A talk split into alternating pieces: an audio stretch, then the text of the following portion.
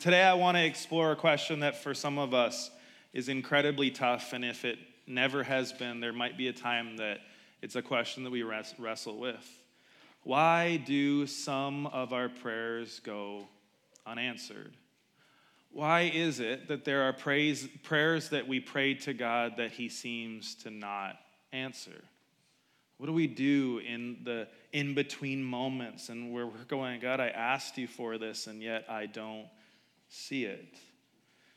Now, before I start, I want to acknowledge that I know that there are people in the room right now who are experiencing real pain, and this is not a hypothetical question. This is a reality of where you are.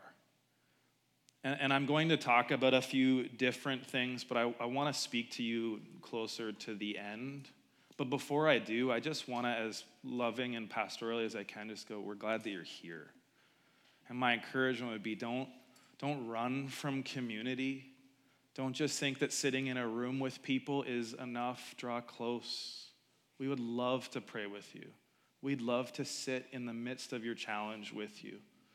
In the midst of unanswered prayers, we'd love to be present with you.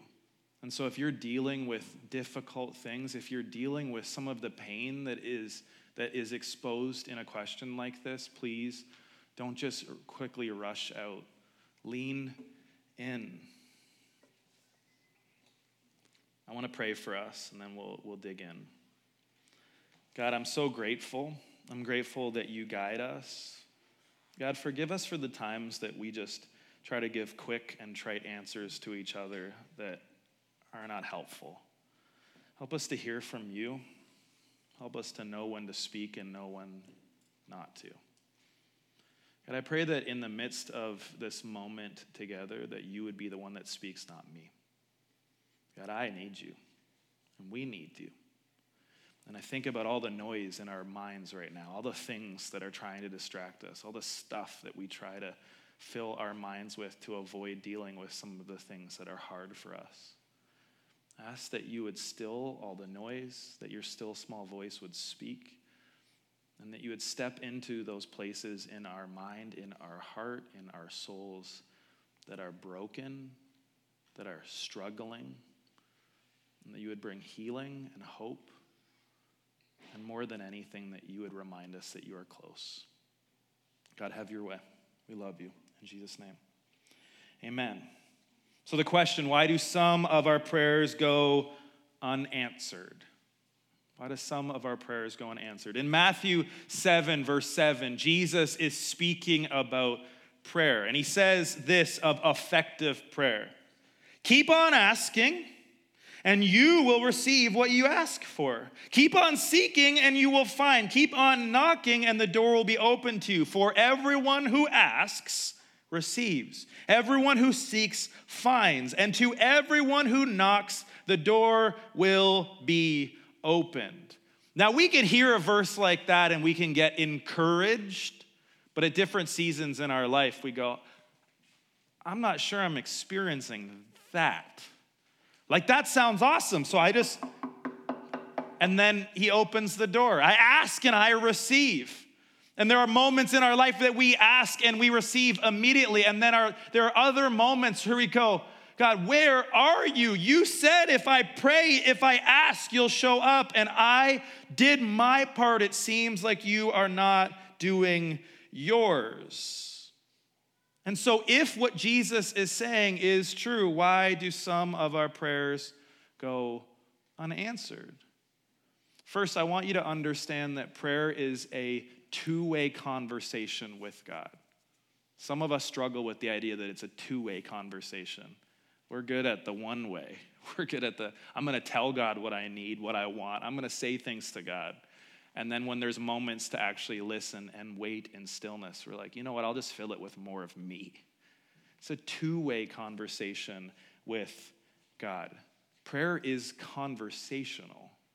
And I'm not suggesting that when you pray, you can pray however you want to pray, but I want you to understand that you have an invitation not to use fancy sounding words, but to bring all that you are before the creator of the universe who wants to hear from you. And there are many different kinds of prayer. all sorts of different prayers. But today I want to focus on one. I want to focus on the kind of prayer that, that includes a request. When we're praying and we're asking God for something. When we're coming to God and, and pleading, begging, or, or just simply presenting our requests before Him. When we in prayer ask something of God. And typically, when it comes to those kind of prayers, there are three potential responses that God can give us. He can say yes, or he can say not yet, or for some of us, the one that we dread the most, sometimes he says no.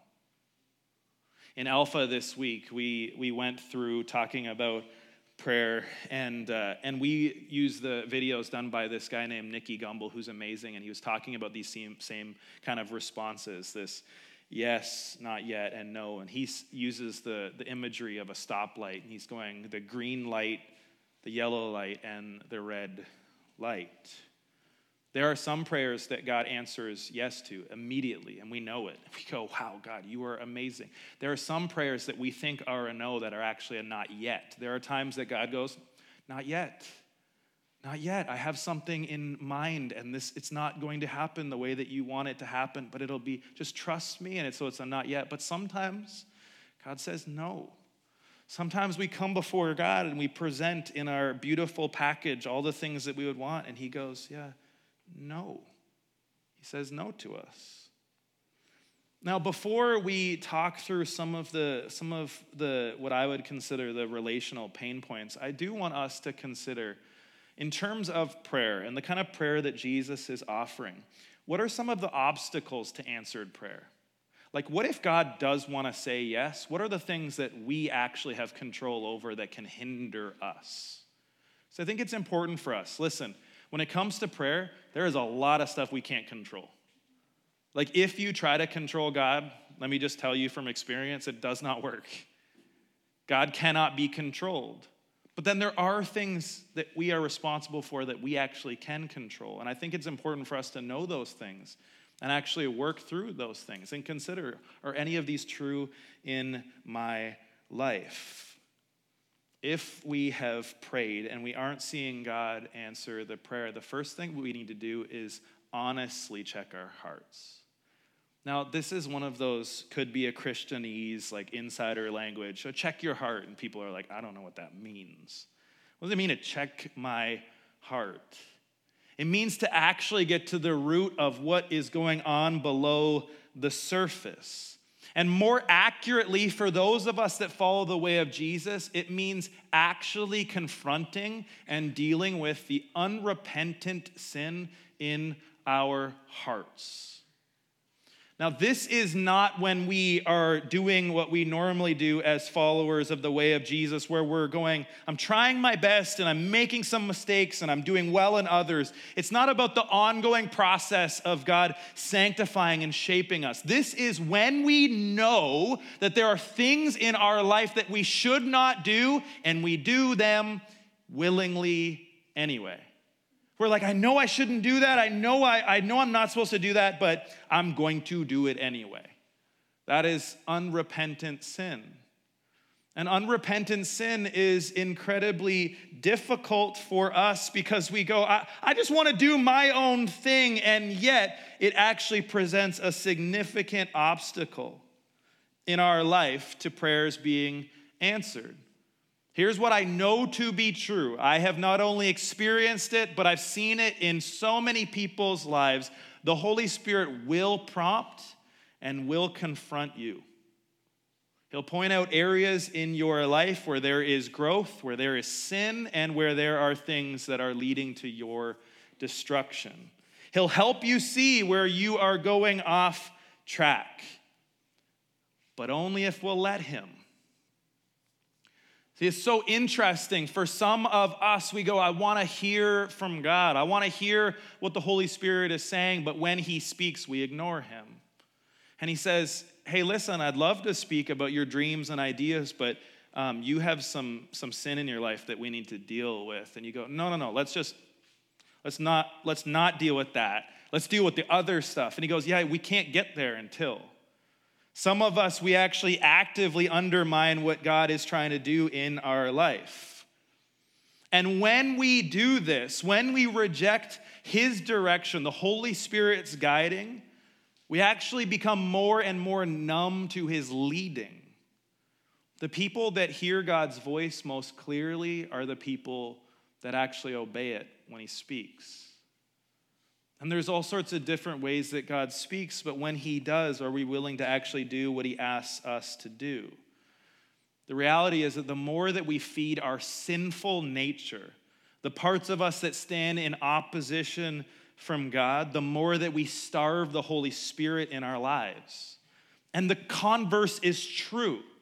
The more that we feed the Holy Spirit by doing what He asked us to do, by obeying Him, surrendering to Him, asking, and then doing what He says, the more that we do that, we starve our sinful nature.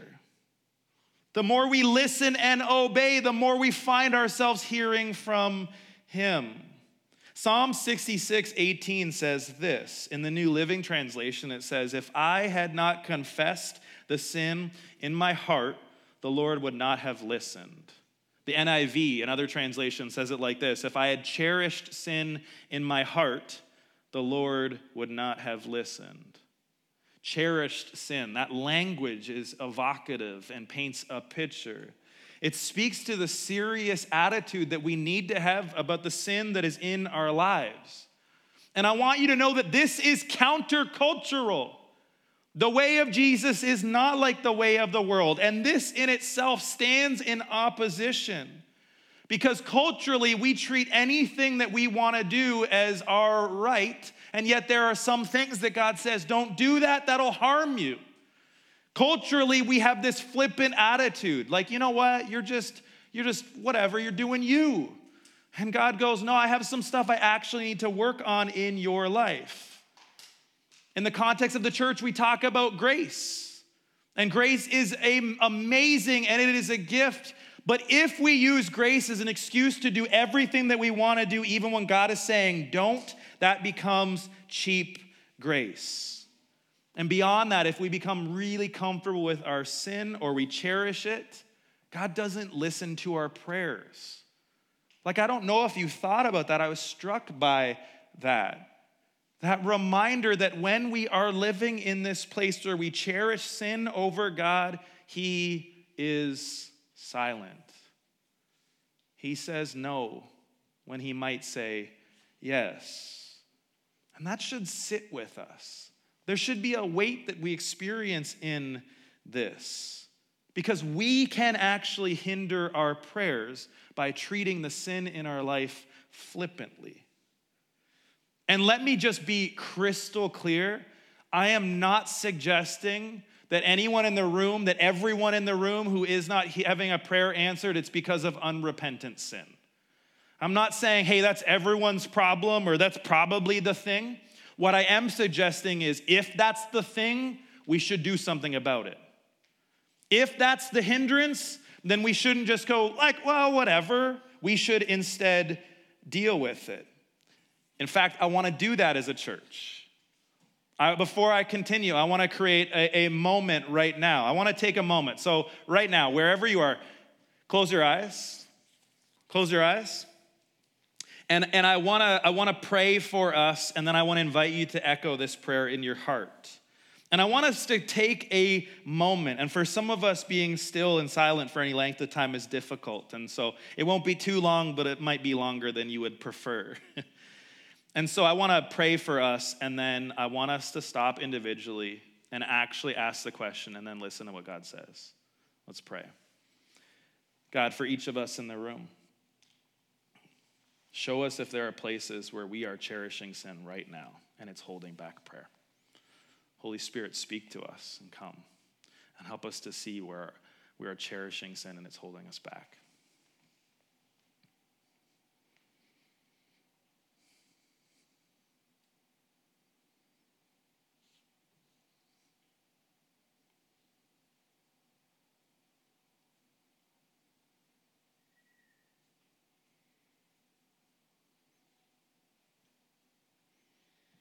God, thank you that you're speaking to us, that some of us are in the room and we know exactly what that is. You've brought it to our mind. It's making our pulse quicken, or feel a little bit of stress coming on.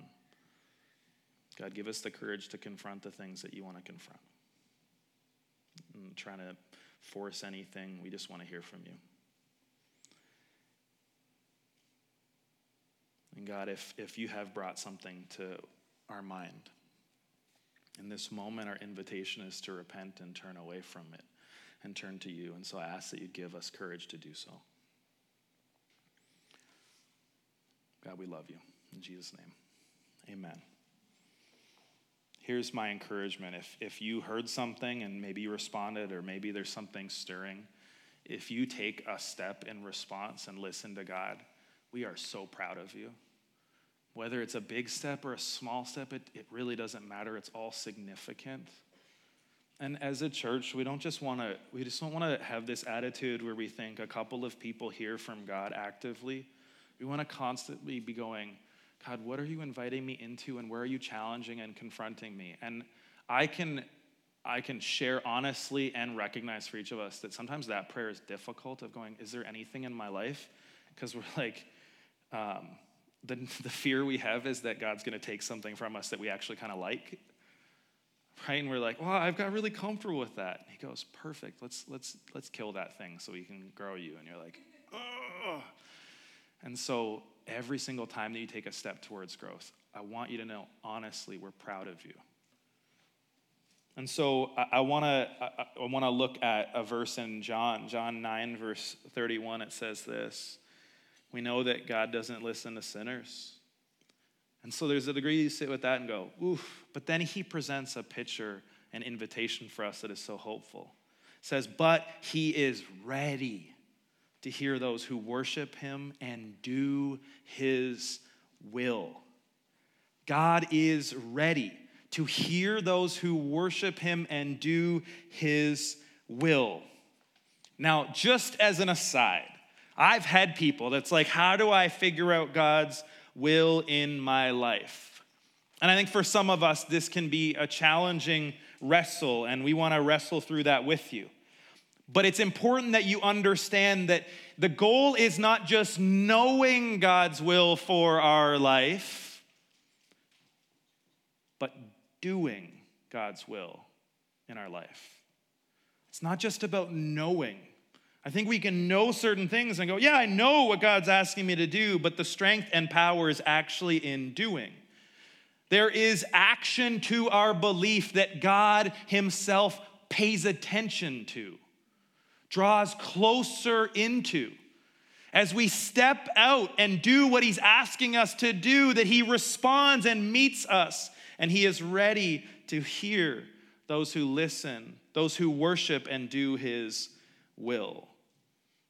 And so, if there is unanswered prayer in your life, I want you to honestly and through the week reflect are there any, is there any sin that I'm not addressing that the Holy Spirit would like me to that's holding me back. Next, we need to honestly consider our motives for what we're asking. James 4, verse 3 says this And even when you ask, you don't get it because your motives are all wrong. You want only what will give you pleasure. When you ask, you don't get it because your motives are wrong. You only want what will give you pleasure. God loves us. And God is close, even right now in this room, but He is not willing to be mocked. And if we are trying to use God for our own selfish ambitions, if we see God and prayer like God as the genie, if we just whisper a certain incantation words in the right order or do a certain thing, turn three times counterclockwise and face east, like for some of us, there is a reality. I've been here where you're trying to negotiate with God. I'll do whatever, and you're trying anything that you possibly can. If we treat God like that, He does not abide that. God is the creator of the universe, and He is close, and He's also the creator of the universe.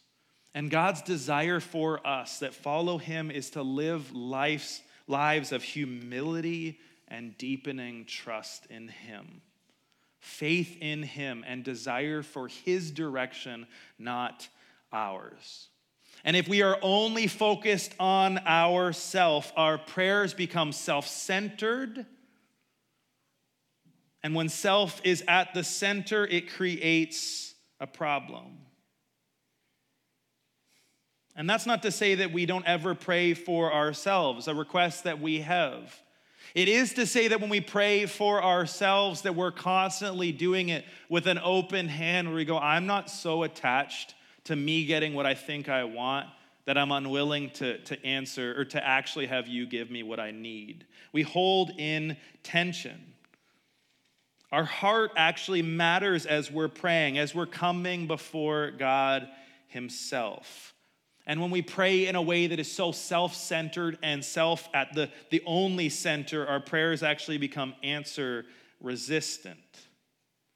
And so, unrepentant sin can hold back our prayers, and wrong motives and self at the center can hold back our prayers. The next one is a contentious one in the context of the church, and it's been weaponized by people. Our lack of faith may hold our prayers back, or they may hold us back. Now, historically, there have been groups of people that have gone to others and going, Well, the reason you're not being healed is you just don't have enough faith. And so we use that as this thing, and you go, no one ever has enough faith. And it becomes this difficult place where, where if we believe that to be true, I, I think if we're always going, well, it's clearly you and it's clearly a lack of faith, I think if we look at scripture, we would find some things that would say it, uh, that would say otherwise. Because Jesus actually talks about faith as small as a mustard seed moving mountains. And the truth is that there are seasons in our life where that's about all we can muster. A mustard seed is tiny and we barely have anything, and Jesus goes, Oh, I can use that. I've seen people with way more faith than I have not have their prayers answered. And I think it can just be a quick way out to go, Well, clearly you didn't have enough faith. Because we just don't know. And I think it's harmful to go, well, just have more faith. And you're like, I'm praying with every bit of faith that I have. And you're like, well, clearly it's not enough. And it puts unnecessary and unhelpful pressure. Unanswered prayer may have something to do with a lack of faith or divided faith, or it may be something else. But I look at Mark 9, verse 24, as a powerful example for us. Jesus has been invited to cast out a demon out of a boy and heal him. And this dad is requesting that Jesus would heal his son, but there is a tension that the dad feels. And I think we can relate to it. And he doesn't want to get his hopes up. And he says to Jesus, Help us if you can. And Jesus responds, What do you mean if I can? Anything is possible if a person believes. And here we find his response, and it is so human and helpful for us. The father instantly cried out, I do believe, but help me overcome my unbelief.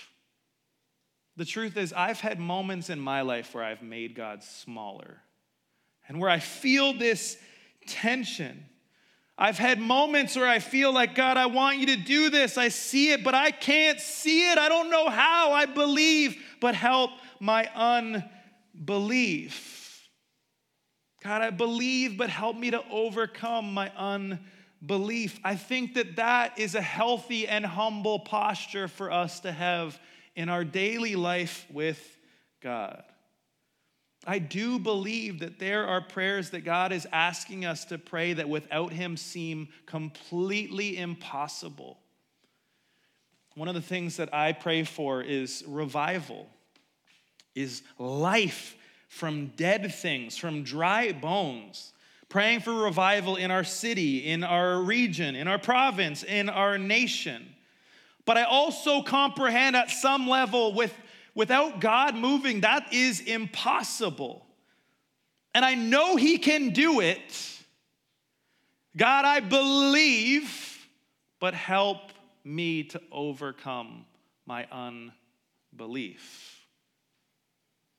And I'm not suggesting that if we pray to God that He has to do it. We just have to have more faith and then He will do it. But I do believe that there are some people in the room that had a dream in their hearts that they've quieted and put in the closet and went, you know what, it probably just will never happen. And I wonder if maybe God's invitation is to believe that again, is to pray again. Because God wasn't saying no, He was saying not yet. And I don't know who that is. What if we came again to God and saying, Are there dreams that you have? Are there things that you asked me to pray that you, you didn't want me to give up on? You just were slower than I wanted you to be, but your timing was perfect. I mean, I've lived those things out. I'm not saying that's fun. If you've been around Collective, you've seen James up here often doing giving. And the time between when, when I, I was praying actively for James to come to faith and when he did was a 10 year process.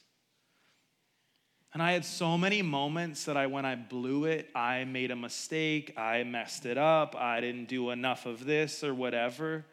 And yet I still kept going with honestly, at times, a mustard seed of faith. God, just give me an opportunity, give me a door, open something up. And then 10 years later, through all sorts of incredible things, God came, or J- James came to God, came to faith in God. And suddenly all of that was like a, it's like nothing. And I sit there and think for us, how many of us have prayers and dreams and things that we believe God has said that we just go, you know what, it hasn't happened, so I just might give up. It dovetails with one of the things that is so important for us that can be an obstacle is our lack of persistence and perseverance with prayer. See, God is able to do more than we might ask for or imagine if it is His will. But Jesus talks, even in the verse I read at the beginning, and about knocking repeatedly. He has multiple parables in Luke and John about people who are persistent. They don't just ask once, they ask over and over and over again. And for them, their answer is no at first. And then with persistence and perseverance, eventually the answer becomes yes. They don't, they don't just accept the first no, they continue to ask until the answer is yes. And it reveals some things in our heart because for some of us, we go, This prayer is so important to me. I, I, I, want this in my life. But if we were to be honest in our reflection, we go, Well, based on how I pray about it, maybe that's not true because I pray once a year for this thing. Or I prayed one time and God didn't answer it, so I gave up. And instead, here we see this pattern of, of repetition, of persistence, of perseverance, of going, God, I'm going to keep asking. I'm going to keep asking. I'm going to keep asking until you until you shut the door completely. I'm going to keep asking. I think for us, we need to make sure that if something is really important, that we actually pray with persistence. I had one of one of the experiences for me in my life more recently where that was a reality, where we have an HQ, we call it, or office space in a church called Mount Zion. And long before we ever got into it, I had this profound sense that we were supposed to have space there. And so I began to walk it and pray it. It's about 35 minute walk from our house, and I'd walk 35 minutes and I'd circle it and I'd be praying and I'd be asking God, give a space here, open a door somehow, and then I would walk home. I had one time where, where I was walking and I felt really clearly, and uh, let me just be clear, I don't, it's not like this happens all the time. It's not like every single day God goes, do this. But sometimes he does, and I had one where he's like, I want you to walk around it seven times. And I was like, I don't want to. And not because I don't mind the exercise, because I'm concerned that the neighbors will be like, this guy is casing this church. Like he just keeps circling it. is he trying to find a way in? And yet I reluctantly, admittedly, listened to God and did what he asked me to do and went, okay, I did what you asked. And a little while later, we had the prayer team meet us at the building and we hid we hid in behind the building so that no one would wonder why there's this group of adults standing around the outside of the church. And we spent time there and then we prayed together. And and they shared things and i was sharing and lee was sharing our hearts. And and our sense was that god was opening doors. But honestly at that moment i was like i don't know how. I see no way how. I have no idea. But i'm just going to be con- i'm going to continue to be persistent and if you know me at all you know i am not good with patience like, if you ever want to know the one prayer that I'm very hesitant to pray, it's God, give me patience, because I know how He does it. He makes me wait for things, and He develops patience. And so I, here I am for a year, I'm praying for the building. We pray as a worship team or as a prayer team. And no joke, I get in the car, I look at my email, and I got an email from them right then, right then. And they're like, hey, we'd love to meet and have you. We'd love to talk about renting out some space. I was like, God, you're the greatest. And also, I hate some of this, you know, like some of the challenges of going, I, you don't always work in the speed that I want, but when you do, it's perfect. And I think for some of us, we have prayers in our life that, that have long since had any kind of urgency or persistence, and we just kind of flippantly are like, oh, yeah, I remember that one thing. Yeah, God, whatever, do it or whatever. What if instead our posture needs to be God, please, please. And if you want, if you don't want to do it, please close that desire. Please change, change that, that request for prayer and instead turn to what you want. God, do that. But in the meantime, I, I'm going to keep asking until you clearly close the door. Be persistent. In your prayers, perseverance matters. Don't give up praying. If you have family members, if you have friends that don't yet know Jesus, don't give up praying. Keep praying. Every single moment of every single day, asking God to show up, to open doors. Don't give up. Because I think about some of the things in our life. Let's just look at some of the people that we love and if we had to pray 15 years for them all the time, but they came to faith, wouldn't it be worth it? You know, if we had to spend the rest of our life praying, but they came to faith near the end of our life, wouldn't it be worth it? Absolutely. So let's pray with persistence and perseverance. The reality is that there are many things when it comes to prayer that aren't in our control, but the things I listed, they are we can actually control how we deal with the unrepentant sin in our life. We can control how willing we are to be to search our motives and self-centeredness in the midst of our prayers. We can become ruthless about putting to death anything that is not Jesus in us. We can put to death any desire in our heart that is harmful and selfishly motivated, and we can align our motives with God. And we can pray with faith, perseverance, and persistence. But what do we do if we've done all of that? All of that is true.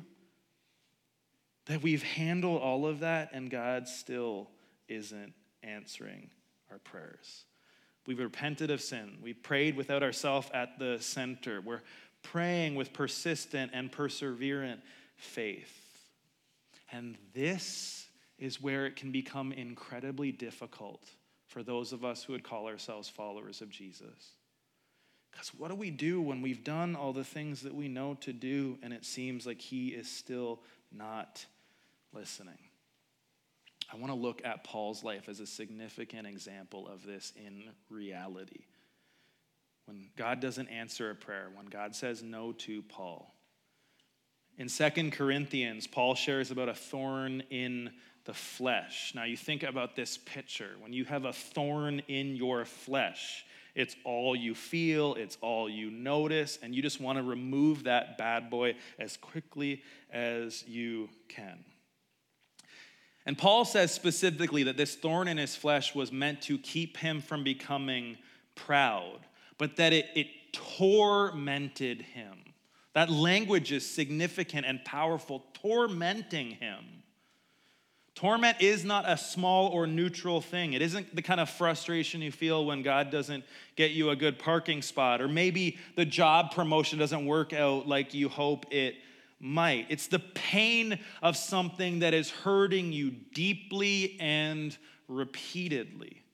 And in Second Corinthians 12, verse 8, Paul says, Three different times I begged the Lord to take it away. And each time he said, my grace is all you need. My power works best in weakness. So now I am glad to boast about my weaknesses so that the power of Christ can work through me.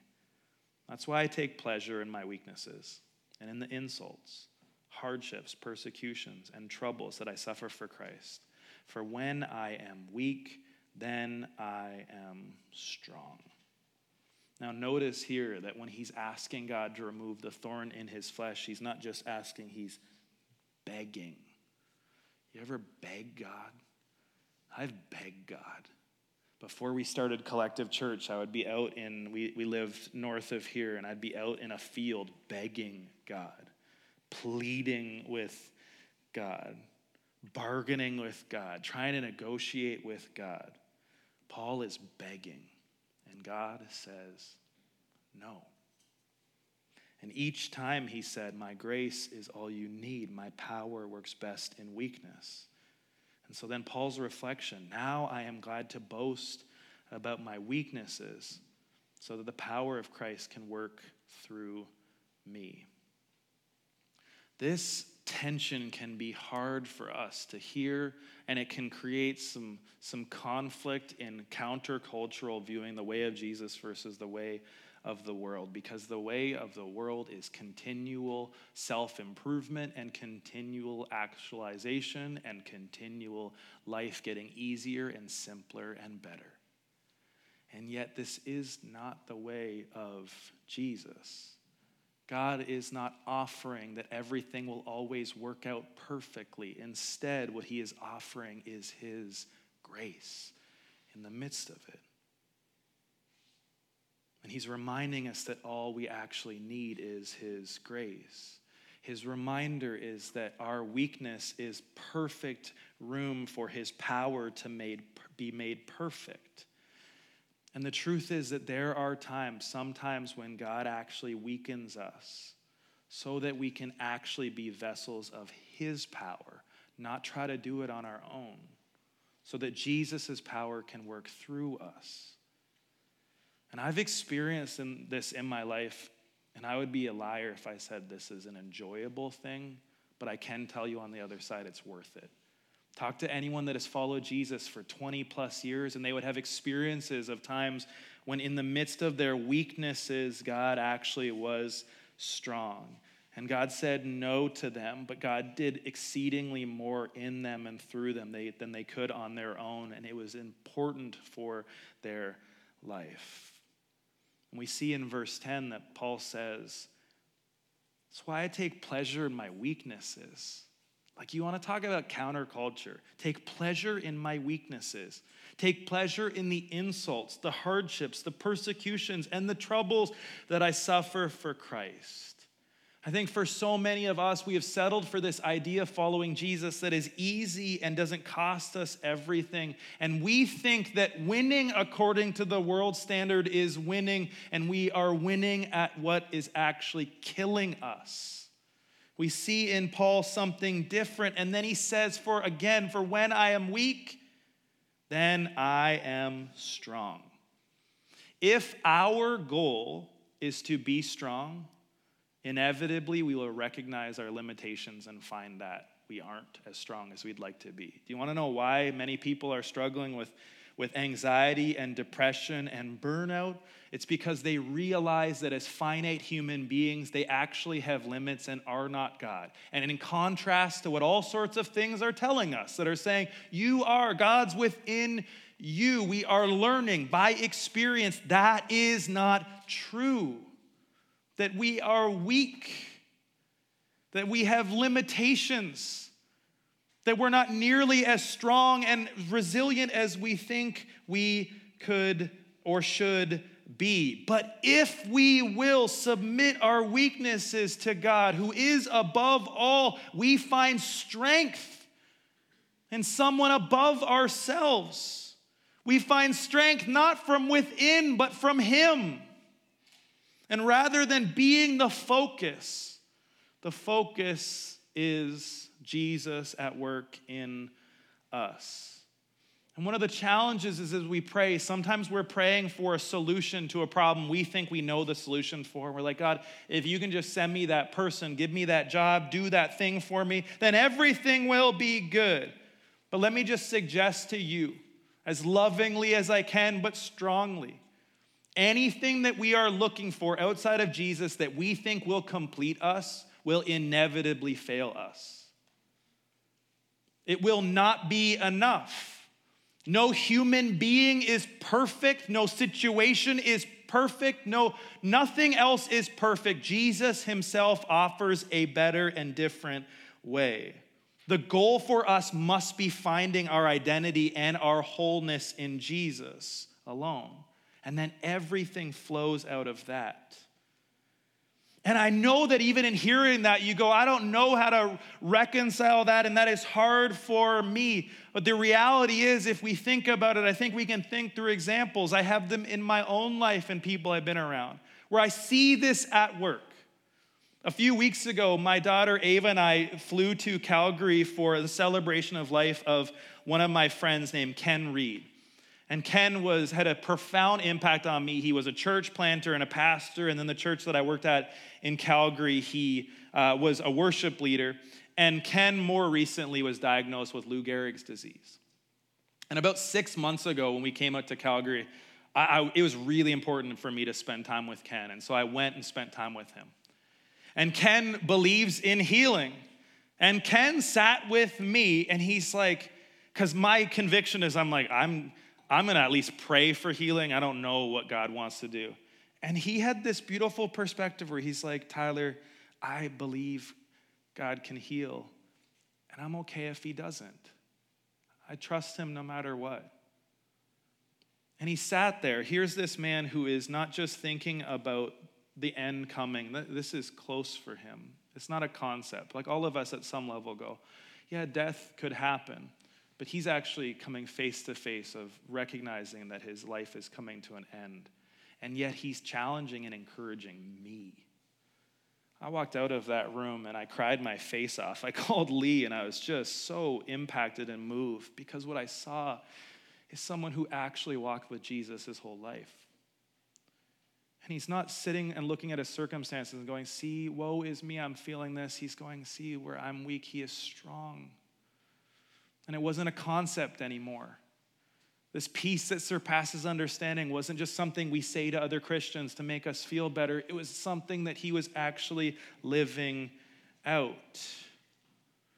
We've seen this. That's why it's so important for us to be around other people as they're navigating things and to learn. It's why we need the older generation that has gone, I've done this over the long haul. Trust me. It's so important for us to see that God's strength and power is made perfect in the midst of our weakness. But I also want to recognize in the midst of those things, say it is a Ken who has a prayer request of full healing and it does not happen. I want to speak to us as Christians and just remind you sometimes it isn't helpful for us to try to explain what God is up to. Sometimes when we feel this pressure, we're like, I gotta give an answer and I gotta tell them, well, this is why. And actually, it'll all work out. And, and sometimes God will ask us to say that. I'm learning more often, God says, shh. And instead, the invitation is for us to take what we find in Romans 12 seriously and simply weep with those who are weeping being faithfully present. I think that there's something so important. Listen, I don't need to, and you don't need to try to make sense of everything that God's ever done. And we don't have to explain God to people in a way that we're going, well, I, I don't know. I feel like I need to defend God. He doesn't need our defense. Instead, we are reminded that God says, I draw near to the brokenhearted, and I think that our invitation is to do the same, is to weep with those who weep. And we're reminded in the midst of all of that how important community is. More and more in our culture, we are told that individual is king, and more and more we find ourselves struggling. What if the design that God has for honest community, where we wrestle with each other, weep with each other, we cry together, we wrestle with, with what God's up to, and we wrestle with what it means, and we wrestle with all the pain of the meantime, and we wrestle with the prayers that are answered and the prayers that aren't in the context of community? What if that is actually the picture? Because I'm telling you, I've watched people that are dealing with challenging things, and when they isolate, they almost never move towards health by themselves. They go by themselves and they sit in dysfunction, and it percolates and it's harmful, and, I, and it breaks my heart.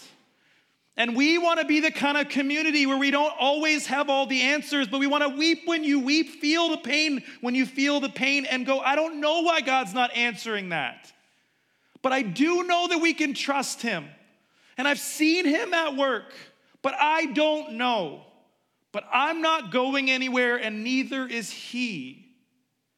The invitation for us to build this kind of community, I think, has substantial effects on our community and can offer a, a beautiful countercultural picture of what it means to be human.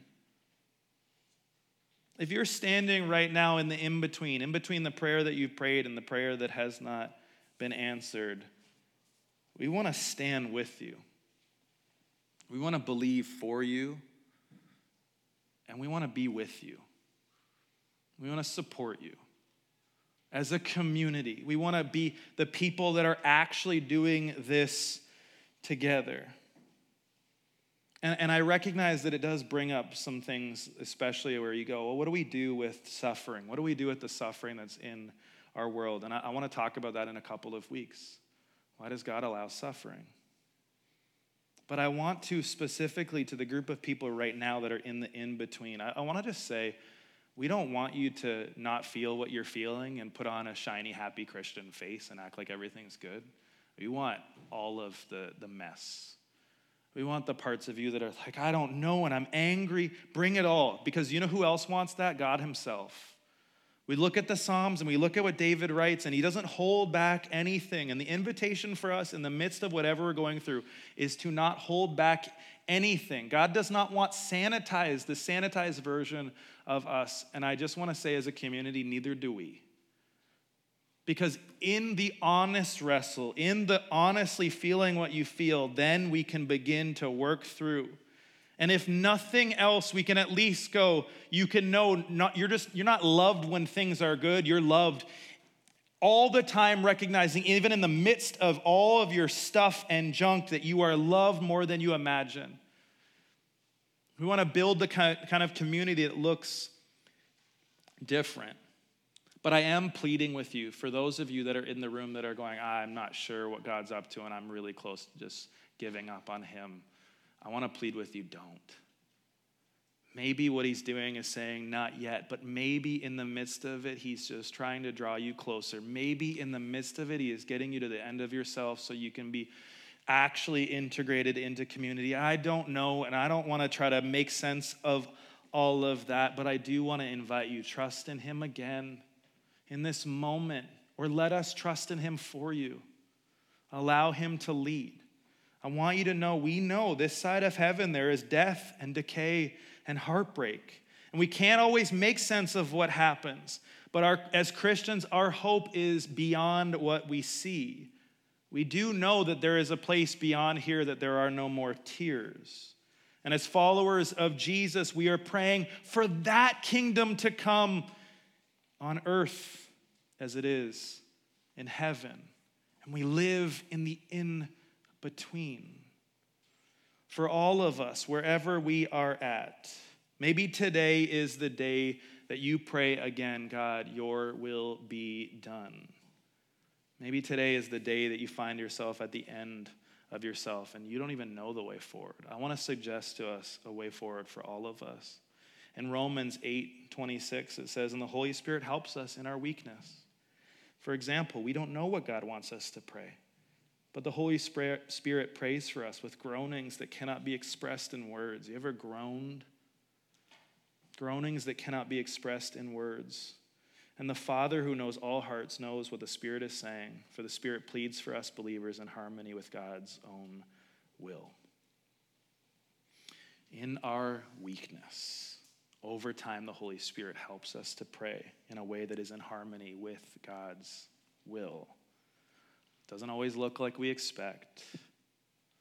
I can tell you from experience that often it looks better, but sometimes it looks harder. But over time, our hearts and our minds and our souls are conformed to His will. And so I want to suggest to you a couple of possible next steps wherever you are. Maybe you're in the room and, and the question you need to honestly wrestle, not just on a Sunday and not just in this moment together, but as you leave. God, is there anything in my life that I can control that you're asking me to deal with? Is it repentance? Is it community? Is it my heart? Whatever it is. And have courage to ask it. And if you want to even take this up and you're an overachiever, Spend some time with a friend that you love and ask them the same question. Anything you see in my life that you think I need to deal with? This is a dangerous question, but what if it, it's holding you back from, from where God actually wants you to be? And it's an invitation to move forward. Maybe the, the wrestle is to believe and pray again. But maybe what you need to do is do none of those things and simply just weep in community. We have the prayer team that's going to be up during worship or just after worship and after the service. We have an amazing team of amazing people. Maybe you need to unburden yourself of what you're dealing with. You need to talk to one of them and share it. And actually let them see you.